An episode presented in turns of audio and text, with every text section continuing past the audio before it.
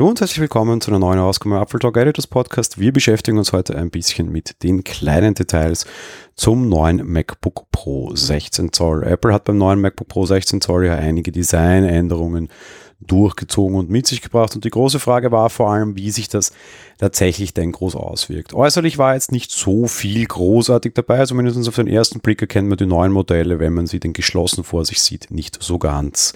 Man erkennt es dann erst, wenn man es öffnet, einerseits im Display für das geschulte Auge, eben größeres Display, ist ja auch namensgebend für das neue Modell, zusätzlich aber halt auch eben die neue Tastatur. Große Frage war, wie neu ist die Tastatur denn tatsächlich? Apple hat sich vom Butterfly-Mechanismus verabschiedet, soweit so klar, das war ja auch dringend notwendig. Natürlich sehen wir es auch an der neuen jetzt echt wieder die zitierten Escape-Taste, dass es ein neues Gerät ist. Aber was hat sich denn unter der Haube quasi getan? Und da hat iFixit sich die Tastatur natürlich ganz genau angeschaut. Sehr nett auch, finde ich. Das war der erste Test, den man gemacht hat. Man ist erst später dann auf die großen Details im Inneren eingegangen. Und der erste Test hat ergeben, dass es sich im Wesentlichen tatsächlich um ein Magic Keyboard handelt, beziehungsweise eigentlich handelt es sich um die Tastatur, die Apple schon 2015 in den MacBooks verbaut hat. Was man dementsprechend entfernt erkennen konnte, war auch die Gummimembran oder die Silikonmembran, die man vor zwei Generationen eingeführt hat, die vor Dreck helfen sollte. In meinem Fall hat sie vor Dreck nicht geholfen, sondern im Gegenteil, sie hat ihn nur noch stärker eingefangen, die Tastatur noch stärker blockiert. Dementsprechend war mein Drittgeneration MacBook Pro 15 dann auch tatsächlich das, was als erstes mich wieder verlassen hat und mir am meisten Tastaturprobleme gemacht hat. Ich habe auch ein MacBook Pro 13 mit, äh, aus dem Jahr 2016 mit der ersten Generation Butterfly. Da habe ich überraschenderweise tatsächlich keine Probleme gehabt. Aber tja, jetzt mit der neuen Magic-Tastatur, die eigentlich die alte aus dem Jahr 2015 ist, da kann diese Membran aus, also weg sein. Apple dürfte sich sehr sicher sein, dass das Gerät entsprechend ja, gegen Dreck gut genug geschützt ist oder der wieder rausfällt oder wie auch immer. Was wir auch im Inneren neu haben, ist eine neue Grafikkarte, nämlich eine Radeon Pro 5500M und ein etwas schwächeres Modell, ein 5300M. Die kleinere kommt mit 4 GB Speicher, die größere mit 8. Soweit so bekannt. Die große Frage ist nur, was ist das eigentlich für eine Karte, weil wirklich angekündigt war die ja noch nicht. AMD hat kleine Details rausfallen lassen, zumindest wissen wir oder wussten wir schon vor den ersten Tests, die Rechenleistung, das stärkere Modell soll 4 Teraflops pro Sekunde liefern, durchaus ein ambitionierter Wert. Was bedeutet das denn in den Tests? Da sind auch die ersten da und da kann man sagen, dass es eine erhebliche Verbesserung war. Da gab es zum Beispiel einen Benchmark-Test in Bezug auf Videospiele, durchaus was für die Grafikkarte dann wichtig ist.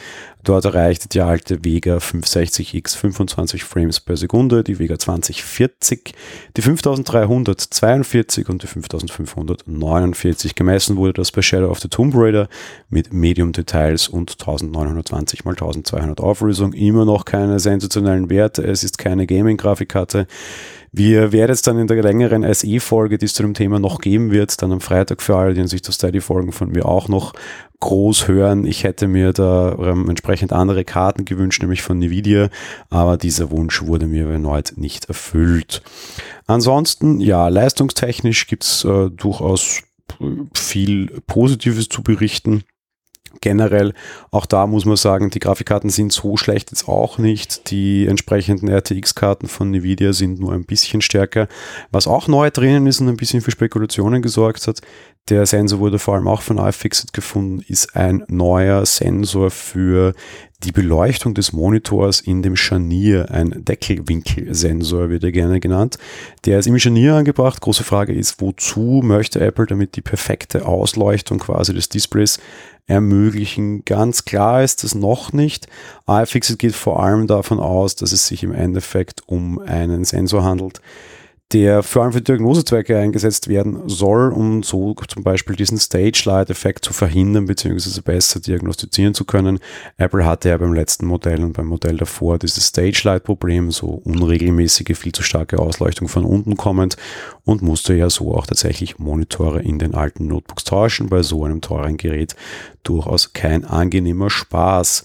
Ja, ansonsten, was die Innereien betrifft, gibt es auch ein bisschen Raum für Kritik. Den gab es eh schon im Großen und Ganzen äh, direkt bei der Vorstellung. Einerseits, es ist nur eine 1080p FaceTime-Kamera drinnen okay, so viel dazu.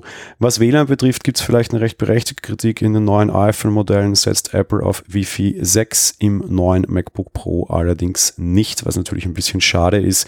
Die ersten Wi-Fi 6 Router bzw. Access Points kommen langsam auf den Markt. Warum Apple sich in seinem Pro-Notebook hier nicht auf den schnelleren WLAN-Standard bereits einigen konnte, ist ein bisschen fragwürdig. Bestehen bleibt natürlich auch die Kritik an den Prozessoren. Hier setzt Apple auf die gleichen wie schon im Frühjahr. So, so viel zu den vielen neuen kleinen Details. Wie gesagt, am Freitag gibt es noch eine lange, ausführliche Folge zum MacBook Pro 16 gemeinsam mit mir und Michi. Und ja, wir hören uns dann morgen hier wieder in einer regulären, normalen, kurzen Folge. Bis dahin, ciao.